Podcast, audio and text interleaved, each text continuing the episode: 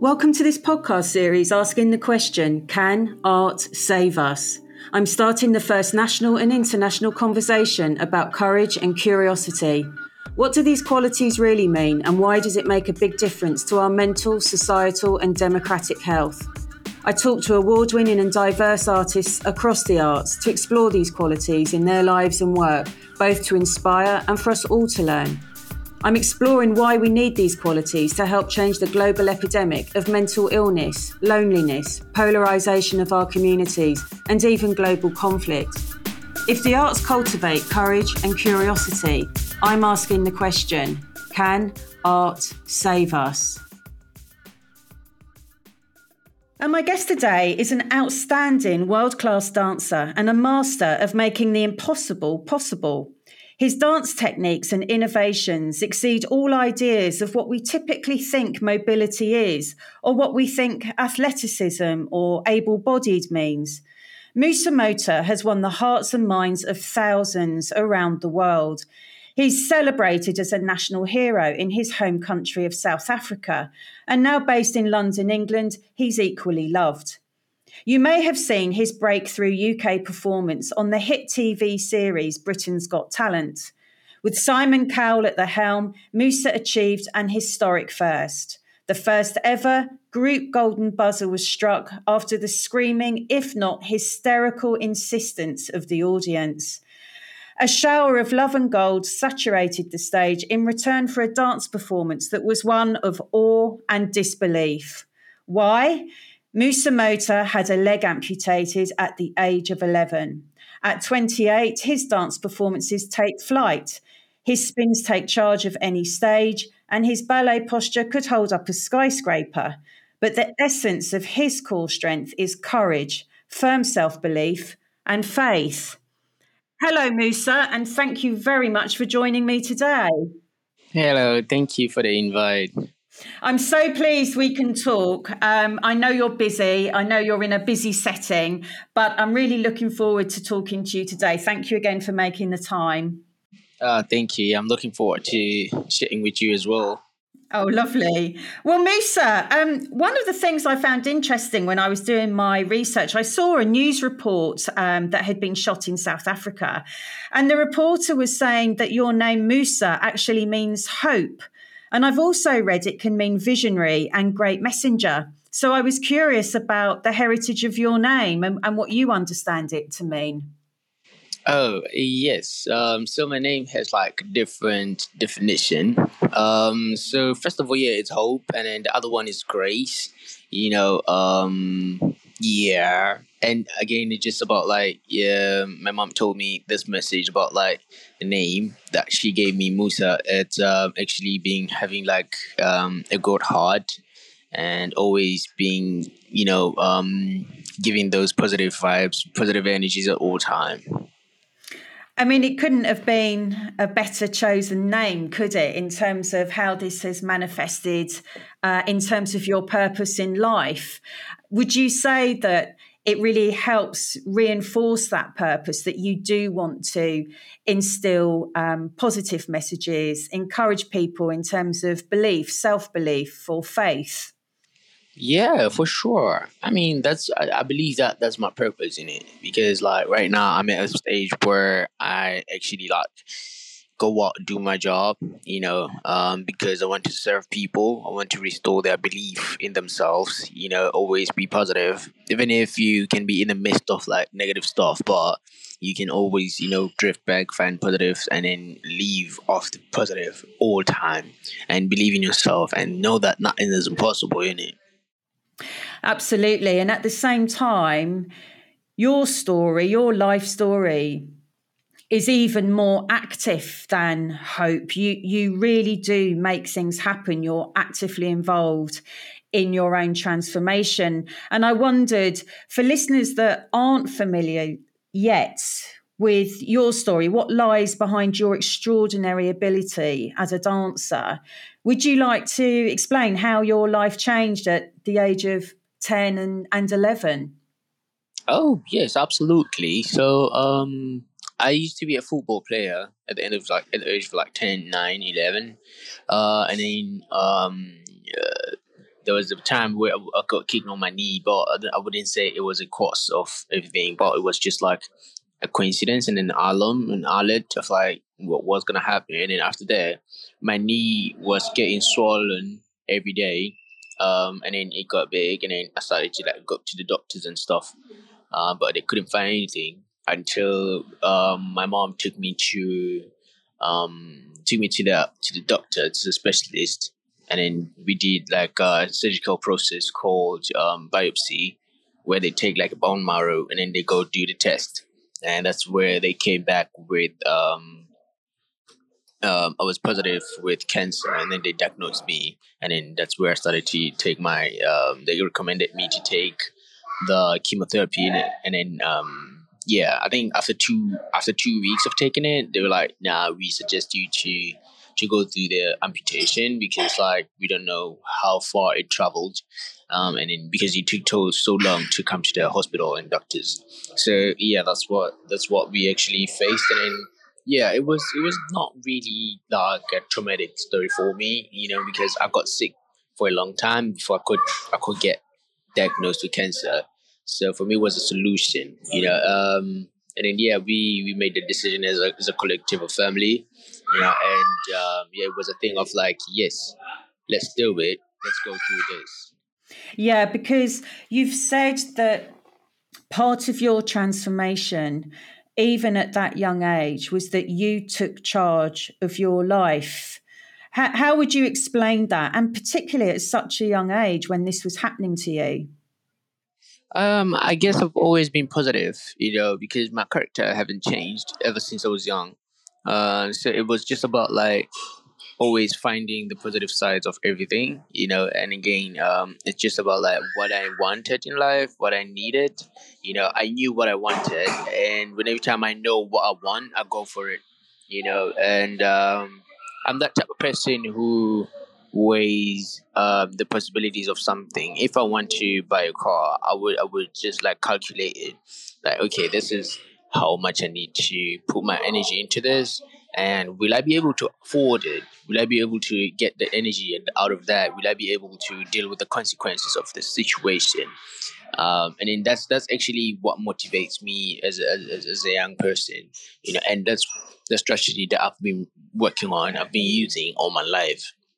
Because I remember even like when I started to to play football, I, I was actually like thinking about it, like, oh, am I gonna be able to get to the superstar level, or what is this? And if I don't see myself being a superstar, then I don't I don't literally like try to do that. Even with the dance, I started thinking about like, oh, am I going to make it to the mainstream stages and all of that? And then I started seeing that, and then that's where I was like, okay, cool, then yes, let's do it. So I always have that self-drive thing going on every time.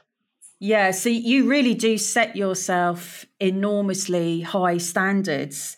And the ironies in your life are extraordinary, because you've said that you never saw yourself as a dan- as a dancer. Of course, you had interests um, in soccer. You never saw yourself as a dancer. You then lose a leg after a life-changing operation, and then you become an outstanding dancer. And you've said, and you've said, dance chose me. What what did that choice feel like? H- how did it happen? How did it come and find you? Uh, it's actually a story that I always um, tell, which is a story of a man who's like middle aged until like thirty-eight, forty, you know. Um, so he came to me after my performance. Um, I was I was performing at like a street dance type of thing going on. It was a competition. So after my performance, he came down, and then he actually hugged me. He was crying, and then at the time I was just like confused what's going on, and then he told me that he was depressed and all that, and that night he was going to commit suicide and all. But after seeing my performance, he was like, he cha- I actually I literally changed his mind. So at that point I was like, okay, so how many how many of these type of people have I actually saved their lives with what I do on stage? And for me it was just about like, I, I'm doing this for fun, innit? I was doing it for that. It was just like an extra moral thing for me until I took it serious, And then at that point, I, I realized, okay, this is it. You know what? This, I found my purpose. And then I started taking it serious, because for me, uh, I mean, studying dancing was just a thing. It was just for like fashion and all of that, because it was a thing back then, you know, like street dancing is so cool. You know, I want to be cool as well and all of that. But I never thought I would take it serious and I would make a career out of it. So that's actually how it found me. It dri- drove me to a place where I didn't know I would find myself in. And then uh, I was like, okay, why not? You know, let's let's just do it.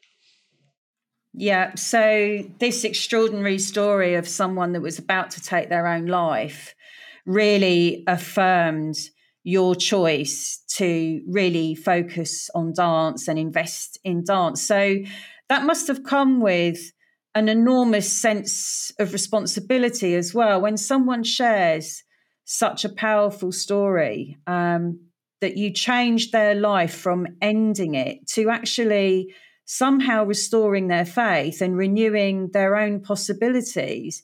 It's a beautiful story, but I imagine it gives you a strong sense of responsibility. Yes, of course. Of course, that's, that's true, because like every time when I step on stage, I, I make sure that it's not about me, but it's it's someone out there. You know, every time before I step on stage, I said a little prayer, you know, and um, I just open my heart to connect with those hearts out there. And I believe that since I realized that this is a purpose for me, so I believe that it, it has a reason why I'm, I'm I have to do this. So I, yeah, it's more of like, yes, it's a responsibility and I have to serve it. And, you know, with serving it, I'm actually, you know, kind of satisfied with it because I love what I do. Yeah, absolutely. And it seems to me that your sense of service is what grounds you um, in humility. You have a, you have a strong emphasis on the importance of humility. You know, you have fast-growing, rapid success, but you very much remain clear on the importance of humility. And is it that sense of service that grounds you? Yeah, it it really grounds me. Like I, I always make sure that I'm humble, but being humble is part of my um my personality, part of my character, you know. And with everything that I'm I'm exposed to right now, you know, it really brings out that character, because whenever time people approach me, I'm always down to earth. Even maybe I I just recently came across like a very disturbing moment, like or like someone just literally ruin my day, and then I meet up with someone else and then they just want to take a picture. I don't I don't literally show up the energy. I don't give them that energy, but literally it just changed automatically. Like I become a different person. I become calm. You know, I, I think about the person. I think about how the person feels, you know, instead of like thinking about my personal feelings. Yeah. And it seems to me as well that during... During the post-treatment after your amputation, uh, obviously uh, chemotherapy is, is can be particularly harsh, and, and in your case it was very harsh. But you, you've also talked about the impact on, on your mum, for example. You were really aware of the emotional distress for her, or, um, you know, as you mentioned, your encounter with um, the man that was feeling suicidal. You were very aware of your mum's own sense of distress, and, and already you were trying to take responsibility for that um, in terms of how you could equally help her through the process. Yeah, I mean, like, I literally, like, the story of, like, me getting treatment and all, for me, it was not... an Let me just say, for me and my family, it was not traumatic, because like a story before my diagnosis, that's the darkest story. You know, a story that I will talk about on my book that I'm going to release in like a few years. You know, it's more of like that story is it's a, it's more of like that's the one that brought me down to my knees, you know. But when I got cancer, uh, when I got like, diagnosed with it, um, and when I was on my treatment, taking my treatment, or it was not really that difficult, because I was kind of like um, in a dreadful moment where I think about like, okay, now I'm not gonna be I'm not going to be sick for a long time anymore. You know, I'm getting treatment. I'm going to be fine, you know. Um, and, and, and when they actually like, um, proposed the, the amputation, I was not really like traumatized and all, because like I lost at that point, I had lost the, the sense of walking. So it, for me, it was, it was like, okay, this is a relief, you know, at least we're going to get rid of this pain, painful thing, you know, and I'm going to be able to go back to school, go back to play with other kids in it, because I was still young, you know. Um, yeah, but for, for my mom, it was, was not really that smooth as it was for me. Um, because I guess she was also like thinking about like, okay, my child was like this, and then now he's completely going to change and all of that, you know. But, you know, um, everything happens for a reason. I know that I, I, I went through whatever I went through for a solid reason. And that reason is actually like, you know, resonating right now. It's like projecting to what is happening today. Yeah. And even when you reflect on the time you were kicked in the knee, that very much had a reason, didn't it? Because perhaps that kick was what triggered something that needed to be found as soon as possible, for example. Uh, yes, for sure. Uh, I, I'm I'm like a true believer of like everything happens for a reason, you know, and um, as religious as I am, uh, even if I can get hit by a car today, when I wake up, I'm going to say, okay, thank you, God, for whatever that you did. I don't know why you did that, but there's a reason for it. And a few days later or a few months later, I'm going to see why that happened. You know, so yeah, I, I, I, I'm like, I, I'm like one hundred percent believing in like everything happens for a reason, and I guess that's that's what makes me stronger, because like even when I lose something or lose someone or don't make it to something else or something that is not like literally not working in my life, I find the positive side of saying, okay, this is not for me, or this person was not meant to be in my life, or this was not meant to be in my life, or this was not meant to happen, you know, or I'm not ready yet, you know. So those things kind of like keep me on my toes and keep me positive at all times. Yeah, it's a really um, strong level of awareness in terms of how you interpret everything. And when, again, when I look at your life story, it does very much feel even more than a transformation. It's like a rebirth, or it's even like a, a reincarnation. And I know that um, you've mentioned elsewhere, I, I think during treatment, you, you may you may even have experienced some degree of resuscitation attempts. And to me, that really reinforced this is a rebirth. You, you you've had to really almost disappear in order to come back as who you are today. Yes, for sure. That's true, you know, like, because there's a moment where um, I was like in, in the middle of um, taking uh, chemotherapy, and I was so deformed. I was so dark, didn't have hair. My mom even couldn't see me. Like, she, she literally told me like a few years ago, she was like, you know, that day when she walked in and then um, in my ward, and then she put her back down and then she walked out again, and then she started looking for me outside because she didn't she didn't know that was me, you know. And then she came back she came back crying, and I was like, what was going on? And then I, at that at that time I didn't understand, but when she told me like now now now, I was like, oh, okay, so you didn't see me. So I take that as like that was literally a transformation, like that was a rebirth. Yeah, absolutely. Uh, absolutely a rebirth, and, and, and such a shift in identity.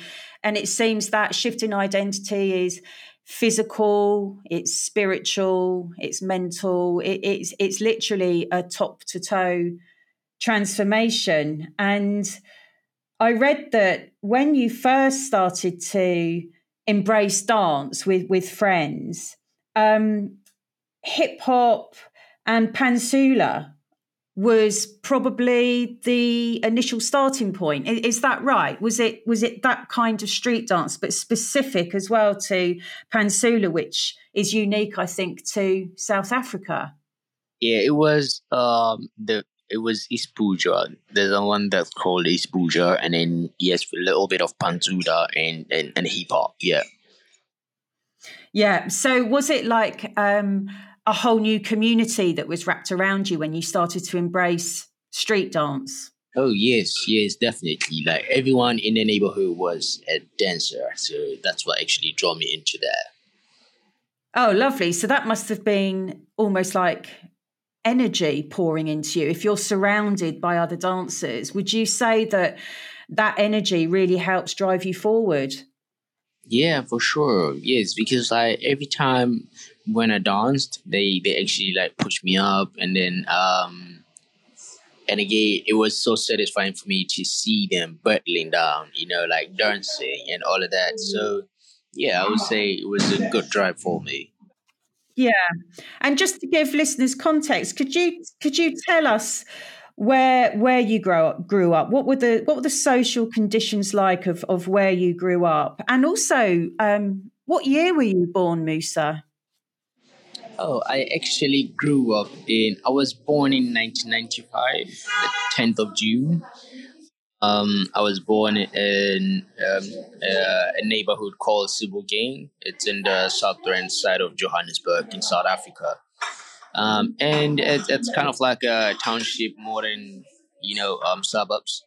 And um, yeah, it was suburbs. I don't know how to describe it. Yeah, uh, yeah, it's a it's, it's a cool place where it's like everyone, it's like there's, there's unity, you know, and um, a lot of people are always on the streets. Um, and the street culture is very is very like, you know, prioritized at that point. And um, yeah, I, I guess it was just about like being on being on the streets all the time, you know, um, playing, um, seeing other people doing their thing, you know, um, everyone is minding their own business. You know, it's all about hustling and all. So yeah.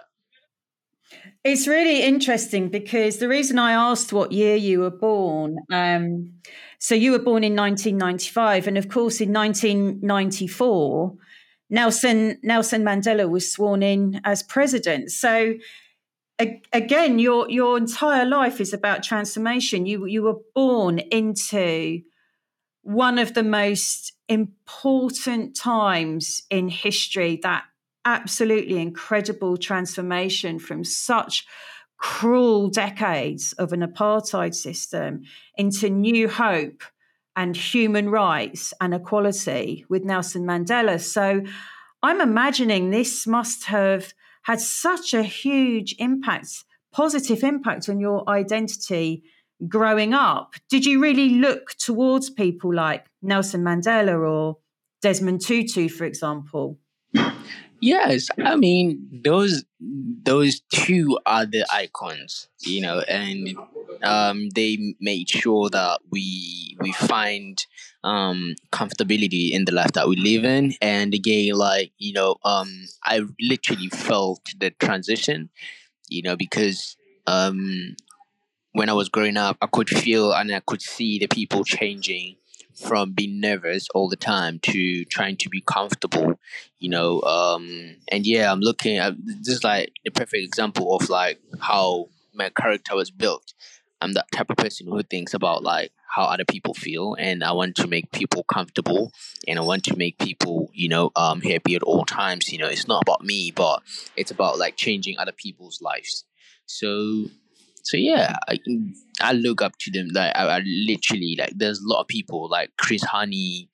Um, there's other people that I, I can name that are from, you know, South Africa that made a huge difference, and I've learned about them, you know, at school and in my private times, you know. Um, and yeah, it, it's incredible, isn't it? Because of course, just taking um, Nelson Mandela as as as one example.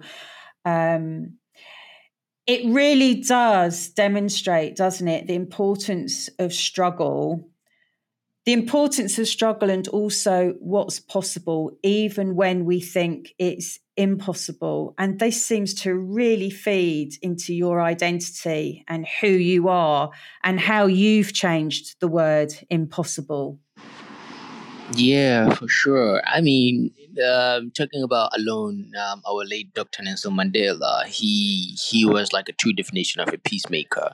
So he would sacrifice his happiness to make other people happy, and he would sacrifice his personal life to make the nation happy and to get what what's best for them in it. So yeah, for me it was very encouraging, and um, it was inspiring as well to grow up in such an environment where people are actually like rooting for this one person who changed their lives. And and it's so like I used to sit I used to sit with my with my grandma and ask her questions like, yo, how was it with this era of like apartheid and all that, you know? And she used to tell me the stories, how they lived, what they did, you know, and what other people did to them and all of that. And it was so sad and traumatic, you know. And um, that's where I appreciate what Nelson Mandela, like Chris Hani, and um, and other people did to did for us. You know, they changed, they really changed our lives, and it, it's for the best now. You know, I mean, our country is actually like um, close to being a better country, you know, because of people like Doctor Nelson Mandela. Oh, absolutely, absolutely. And I mean, you were born into such an incredible time of transformation. And isn't it lovely um, in so many ways that your life is also about transformation and also about being a messenger of positive transformation? Yeah, true that, yeah. Uh, it's beautiful. So I was interested in um, terms of the context of your family, growing up in South Africa, um, how important faith was. What, how, how much difference did faith make to you, to your family, and whether what happened to you even developed your sense of spiritual curiosity about life and the purpose of life? Oh yeah, faith. Faith is a very important thing. It's like a primary, um, primary factor in my family.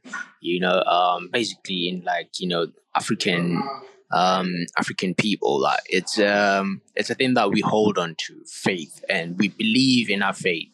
You know, and again, it's all about like um, knowing how to use it, knowing how to, knowing the basics, like, like the basics of life, you know, in, in so many different ways. Like for instance, right, when when I was taught how um, this thing called life works, is like the world, the world itself, like the planet Earth, has its own language, which is what we're speaking, but the whole universe understand the language of frequencies.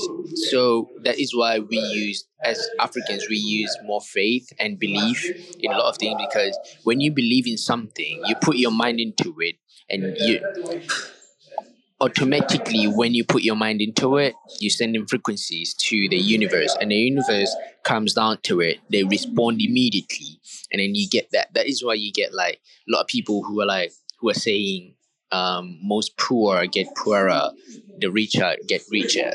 You know, um, the rich get richer. It's because of the mindset that they're in. Like someone who's poor will always think about like, oh my God, I'm so sad. Oh my God, I'm gonna, you know, get bad vibes today and all of that. And already they're attracting those things, you know. And that's what actually Um, came into like manifestations, praying and all of that, because I believe in manifestations so much that my dreams, all my dreams, I write them down every day. You know, I have a system that I'll use so that I always have that that that that kind of like energy around it, surrounding me. And it also helps me to protect my aura. It also helps me to clear up my aura, to be clean, and to make sure that whenever time I meet up with people, they get positive energy from me, you know. And um, praying as well in the spiritual field, it's a very important thing, you know. As I say, I'm a religious person. I believe in God, you know, and um, I always take God as like, this is my father. We have a relationship. What is our relationship?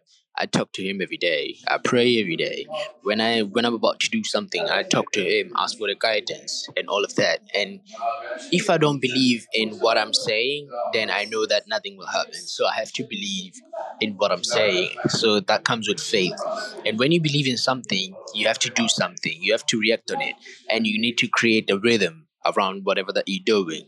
If you create a rhythm, a rhythm will automatically create a trance. And when you get into a trance, a trance is something that you cannot control. It's an energy that is that is like instilled, or that is created, and it acts independently. So you cannot control a trance.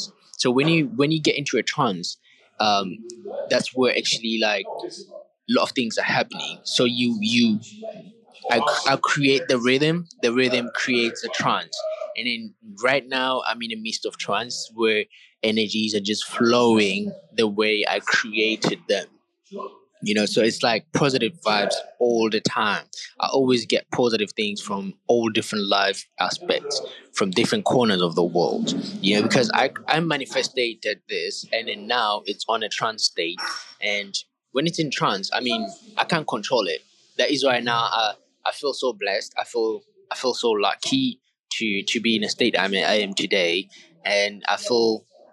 Like you said before earlier about the responsibility, I feel like it's it's on a trance mode right now, because automatically when someone comes to me and say, "Yo, Musa, I have a problem," I'm all automatically thinking about how can I help this person. I have to help them, you know. And um, yeah, I guess, yeah, I guess, yeah, yeah, yeah. Before I off ramp, I just say, yeah. No, not at all. It's no, it's lovely to hear such, you know, such enthusiasm um, in in that in that experience. And and trance is really important. Other artists have referred to that, and on often through rhythm, often through dance, often through music. Um, and it seems to be a really important quality that's gifted from the arts, and another important reason why we need a healthy relationship with the arts in order to experience these things. You're very clear about positive manifestations as well as faith, and you, you're talking about intention, having clear intention. So we know that, you know, as we were um, talking about, you know, the, the terrible history of apartheid in South Africa, there are systemic oppressive forces against people, but you're also asserting the importance of intention, of self-belief in order to manifest change. Oh, yeah, for sure. Definitely. So can you remember the day when you reflected on the word impossible and recognised you could change that to I'm possible? Can you remember that day and what was happening?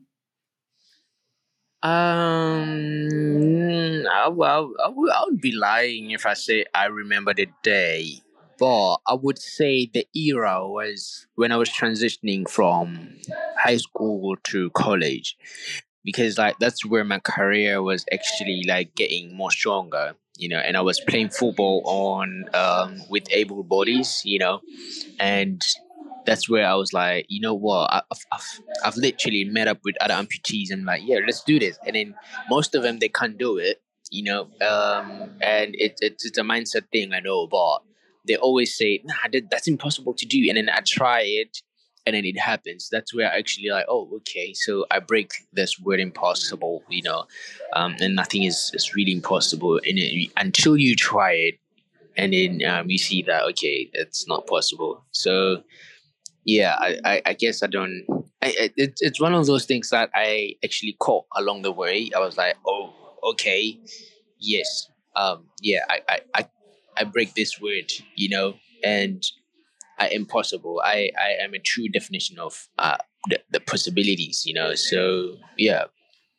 Yeah. So a, a happy evolution in terms of your own mindset, because it's it's very interesting, isn't it, that the loss of a leg gave you a new mindset that's so powerful in, in so many ways. Yeah, for sure. Um, it made me um, uh, grow up so quick, you know, uh, mature so quick.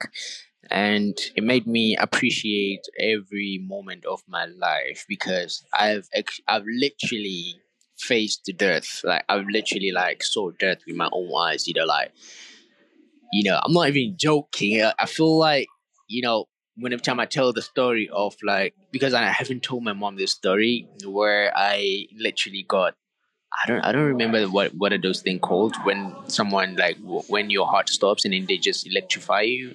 Oh, they have to shock you. That's right. Yeah, yeah, that one. Yeah, I, I literally went through that. And then um, during that process, I can still see it visibly, like what was happening at that time. And um, how I felt, you know, the first time this happened, the second time, the third time, you know, like, you know, it made me feel so I need to appreciate it. Like, I need to appreciate the moment of like, I need to hold on to the feeling of, yeah, Musa, now you are transitioning into this person. So how are we doing this? And then God was there. He was on my side the whole time. And that's where I started to like think about, oh, okay, so losing a leg is actually not a loss. It, it's actually a gain. You know, I gained something. I gained a lot, you know, because come to, come to think about it, you know, I would have, maybe right now I would have been like maybe uh, biochemist or biochemical engineer, you know, or something else, you know. Um, I, I'm not saying it's a bad thing, but I wouldn't I wouldn't be at the space where I'm at today if I was not um, in the situations that I've I've encountered, you know. So I appreciate every moment that I went through, and it's more of like um, some people would, would be really weird for me. They're like, oh, so you really appreciate that you lost a leg, bro. That's weird. I'm like, yeah, you know, you will you will never understand, because like, right now, I'm a moving billboard, you know, like wherever I, wherever I go, people look at me, you know, and I look good, you know, I make sure that I look good so that I can feel good, you know, and it makes me feel nice that, you know, um, wherever I go, some people would just come to me and say, yo, bro, you're a true in- inspiration. I'm like, you don't even know me. I'm like, yeah, but for the fact that you, you took charge of like, you want to be this person and you want to filtrate into this society, you know, it really means a lot. I'm like, oh, okay, there's a lot, there's like just a lot of things that I actually encounter that I don't literally talk about, you know, but yeah, I mean. Mm. Uh, it, it seems, well, would you say, Musa, that you were tested with such extreme demands of courage that it was that test and the fact that you were willing to find that courage, that you are where you are today and who you are today, that it was a bigger story in many ways than the amputation, although that is a huge story. But it was a bigger story in many ways in terms of that test of faith and courage and having the courage to make your own bold choices. Yeah, yeah, uh, yeah. I mean, you know, I'm, I'm gonna start talking a lot around. I'm like, uh, okay, yeah. Uh, I mean, you know what? For me, it it's just about like um appreciating life and making sure that I know my purpose and I always align my energy according to my purpose. You know, because right now I'm I'm I'm kind of like getting into uh, a position where I align all my energies into one thing and then I, I like distribute it to people, you know, and make sure make, make them aware that finding your purpose is really important, because you just flow, everything just flows, you know, easier, everything that flows without putting any extra efforts, you know. Um, but the most difficult thing is finding your purpose. That's the most difficult thing, because when you find it, after finding it, it's just like you just relax and then everything happens automatically. Um, so it's just about like appreciating life, you know, being positive at all time and making sure that you don't focus on negative stuff. Well, I mean, I can encounter like hundreds or thousands of negative stuff, but if I find that one thing that is positive, I'm going to focus on it and automatically it's going to delete all the negative stuff around me, you know. So that's how I actually view life and that's how I live my life every day. And I wondered if dance and your own choreography, I wondered if that was an expression of prayer, um, not necessarily always storytelling. H- how would you describe dance and your own choreography? Um, I, I'm having fun with dance, you know. But um, at the same time, dance for me, um, it's, it's more than just a performance. It, it's more of like um, a spiritual way of, you know, um, celebrating something, or maybe if I'm trying to, I'm trying to like tell a story. Um, I use dance, you know. Dance for me is a lot of things, you know, which are different, comes with different situations and different platforms and environment. Um, but most importantly, it's just about me sending messages up there and being a messenger from God and, you know, um, the highest energies. Um, yeah. Yeah, because on the tremendous day, uh, your your television history day, when the golden buzzer was struck by all of the all of the judges, you at one point actually almost fell to the stage. You were kneeling, um, perhaps in shock. It was emotionally overwhelming. I mean, the the the space, the audience was literally screaming, um, championing you, um, supporting you in every way possible. What what was happening for you when you were kneeling? What was happening then in your mind?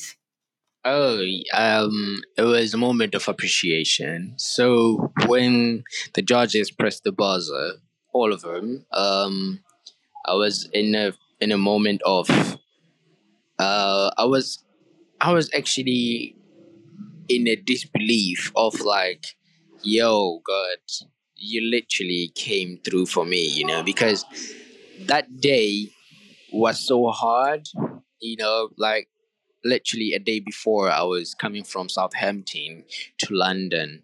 You know, and then I got to London very late, at like I think twelve p.m., or twelve a.m., eleven p.m., you know, and then I, I didn't get enough sleep. Uh, I had to wake up very early in the morning to catch a train to Manchester to do the show, to record the, to do the audition. Um, and again, I had, I had like an ankle injury, I had a shoulder injury. The performance was really not that smooth. So like there, there was a lot of things that that were happening at the same time, and it was a struggle for me. Like everything was just dragging for me to get there and to perform. It was just like, you know, um, painful and stuff, you know, because my shoulder was really giving in, you know. Um, and again, when I kneeled down, I was just thanking God. The first thing that I did was to pray. I prayed. Um, and it got me emotional to like to an extent that I was like, okay, God, what is this? What happened? What, what what's going on? You know, and I felt the sense of like God, God was trying to tell me that, yo, this is just the beginning of this era. I want you to know that we are about to start a new leaf, a new life, and this is what I need you to actually focus on. And for me, it was a moment of like, I, I, I didn't know how to react to anything, you know, but I was just thankful to what the situation was, you know, and yeah, I was just appreciating life that I had and, and that moment actually. Yeah. Yeah. Yeah. No, it's a really powerful and, and a really beautiful moment. And leading up to that incredible moment, obviously, you know, you'd been dancing for several years and, you know, right from physio and rehab post-op, you've worked extremely hard on your your physical capability. Um, and I was interested in how pivotal joining the Vianney Dance Theater uh, was for you, um, the kind of freedom that you discovered there in order to become the dancer you are now. Um, joining...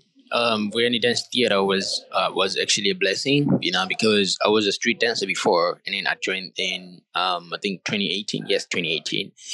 And the founder of the company, Gregory McCormick, who is currently my mentor, he he he took me in, you know. He was like, yeah, I'm not going to treat you um, special or something, you know, you're going to be as equal as everyone in this company, you know. Um, and then I, yeah, I took it in. You know, I took it in and I digested the whole thing, you know, and it was a moment of appreciation at that time. And I worked so hard, and they give you, yes, they give you the freedom to explore and the freedom to be creative in your own space, in your own time, in your own feeling. And um, it gave me the sense of professionalism, because that was the first time I actually worked for a company. That was my first job in my life, you know. And um, yeah, that was a dream also. As a dancer, you would want to be in a space, in a safe space financially, you know. And again, it, you want to be in a space where you will be able to enjoy yourself, and as well as working so hard, showcasing your talent and all. And that's what um, the company gave me, you know, like, my, I mean, like my first international tour was with Vianney Dance Theater. And um, yeah, and other things that happened, you know, like it was just so amazing to be in the company. Yeah, and so supported. Um, and it seems that um, it unleashed perhaps the freedom to have your own creative curiosity. Um, and would that have included, was that the time where you decided that you may only use one of your crutches even? Oh, yes. Um, I mean, the strategy actually uh, came up during the process of training. So I, I realized that sometimes I just don't need both crutches, but I need one because um, if, if maybe, for instance, I'm using two, there'll be like, you know, restrictions and all. And then I just use one. Sometimes I don't use crutches at all. Um, sometimes I use both of them. So it's just a thing of like, depends on the choreography, actually. Depends on the choreography, like what is demanded from me, what is requested from me at that point in time. So, yeah. And also um, with your entrepreneurial interests, I understand, you know, that creative curiosity, if you like, has manifested in terms of your own innovations of the design for crutches. Could you tell us a little about that? What's happening? Yes. Um, yeah, yeah, yeah, for sure. It's a, it's a story that I actually developed myself, which came from um, the experiences that I encountered with dancing, walking, you know, doing all of those things, because I realized that there are, com- there are crutches that are comfortable for walking only, and there are, com- there are crutches that are comfortable for dancing, and there are crutches that are specifically comfortable for playing football, you know, and running and all of that. So I want to fuse all of those, put them in, in one thing, and make sure that they are comfortable, but they are strong at the same time. And um, it, it's some sort of like a hustle, you know, for us amputees who use crutches. Like, you know, like I've I've, I've seen like my um, my football team um, team members, they carry like two crutch, two pairs of crutches. You know, they have their walking ones, which are comfortable for walking, but they're not strong enough to play football with. And then now we have to switch to the ones that we play football with. So for me, I want to. I want to make it so comfortable that you use one crutch for all the occasions, you know. So, yeah, I'm still developing everything now, and um, yeah, it's coming all right. You know, meeting few interested, interesting people, you know, and um, they actually helping me out with the research that I'm doing. Yeah, and it's another example of, of positive transformation, isn't it? That, again, things can change. There can be positive transformations, and, and something like that will create so much more enablement, won't it, for how people participate and how people can use their own bodies. Yeah, true. Yeah, that's true. So there's just a, a couple more questions just as um, we, we need to start coming to a close, um, Musa. And um, one of the things I'm interested in um, asking you about is uh, this season is published on World Children's Day. Um, and World Children's Day um, is celebrated on November the twentieth, led by the United Nations. And I was interested in... I was interested in what your message to children everywhere might be. You, you know, as you know, as a child, what struggle is. You know what discrimination is, forces of oppression are, but you also know lessons of compassion. And I wondered, in terms of World Children's Day, how you would like to see the arts reach children and how the arts can teach children. Oh, yes, there's so many different ways of doing that. Um, because uh, with me, I, ju- I just work with my experiences, you know, and I uh, remember this other day when I was young, and this other old man came in and he was actually teaching us about like how to treat people, you know, and again, how to expect love, like how to reciprocate energies, you know, and it was so important for me right now that I see, okay, that person taught me how to actually treat other people, you know, um, would be like with different abilities or normal person. But it's important for children to be groomed at the early stage, you know, um, so that they know that this is how you interact with certain people in life. there are people who are like this, you know, there are people who are like so and so, you know, so you need to know how to react to them. Like, for instance, you can write a book, you know, a children's book, and teach them how to treat, like, you know, maybe um, differently able people, you know.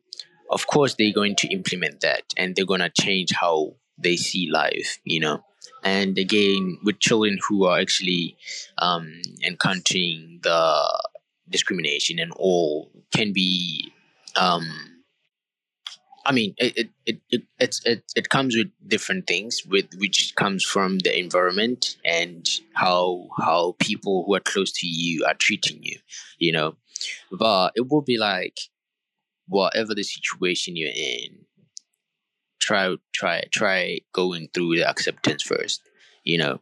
Um you accept yourself, love yourself, nothing will ever, you know, touch, you know, nothing will ever um distract you in life, you know. So it's more of like, you need to accept yourself, be in love with yourself first, and then know that no one will touch you. Because even me right now, I'm, I think about like a lot of things that I that I appreciate in life, you know, and I know that I love myself and I, I look good, you know. I make sure that I always look good because I love I love looking good, you know, and it makes me feel good, you know, and it, the confidence. So I would say, like, with the kids, it's just about like acceptance, and the parents need to make sure that they make their kids very comfortable with themselves, and they need to teach them that in this world they are very special, you know, and again, they are important, as much as important as everyone else.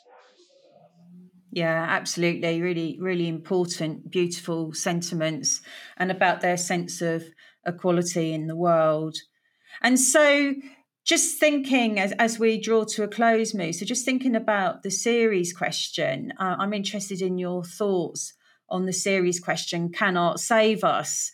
Uh, and obviously that can be answered in, in many different ways. Um, and also, you know, coming from um, from Africa, South Africa, there's a rich history of, of arts, uh, of creative societies, although Um, I think you've noted there's also been a real loss of investment in the arts, and it's something we're struggling with in the U K today. But what is your view on that idea? Can art save us? Um, I think, I don't, you know, in terms of South Africa, I would say it's just about priorities, isn't it? Like right now, the arts is not a priority in, in South Africa because there's there's like an economic challenge that, you know, we are facing, and we need, we're still trying to actually um, fix it. And again, um, with, with most Africans, it's more of like, we are, I don't know how to explain it, but the arts is what describes us, you know, because we, We do a lot of things. We do like traditional dances ourselves. We do a lot of things um, traditionally, you know. So it's more of like we would feel weird to go and watch something that I actually have to, I can do, or maybe I can go on the next street and watch it for free, you know. So it's more of like we need to kind of like make an, an art awareness of like, this is a different level of performances, you know, like the art forms, you know, and teach people like how important it is to go and watch the shows because they're educational. Every show tells a story and a lot of people can relate to it.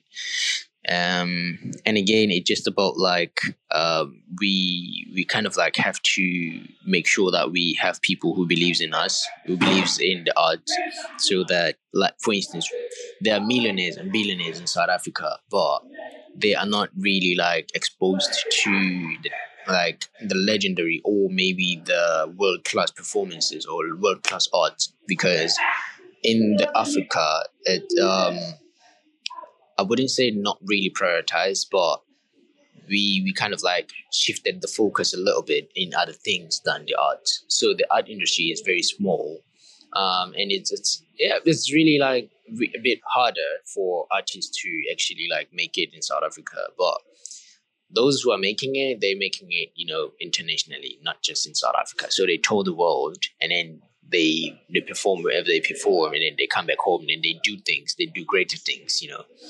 Um, obviously, something that I'm gonna do, I'm gonna like try to um, create a platform for other artists coming up, you know, so that they can actually also make it in life and um, make sure that the arts is taken seriously in my country and all of that. So I would say, yeah, it's uh, it's a bit difficult, but it's on a shifting um, period right now because a lot of things are changing, you know, and changing for the better.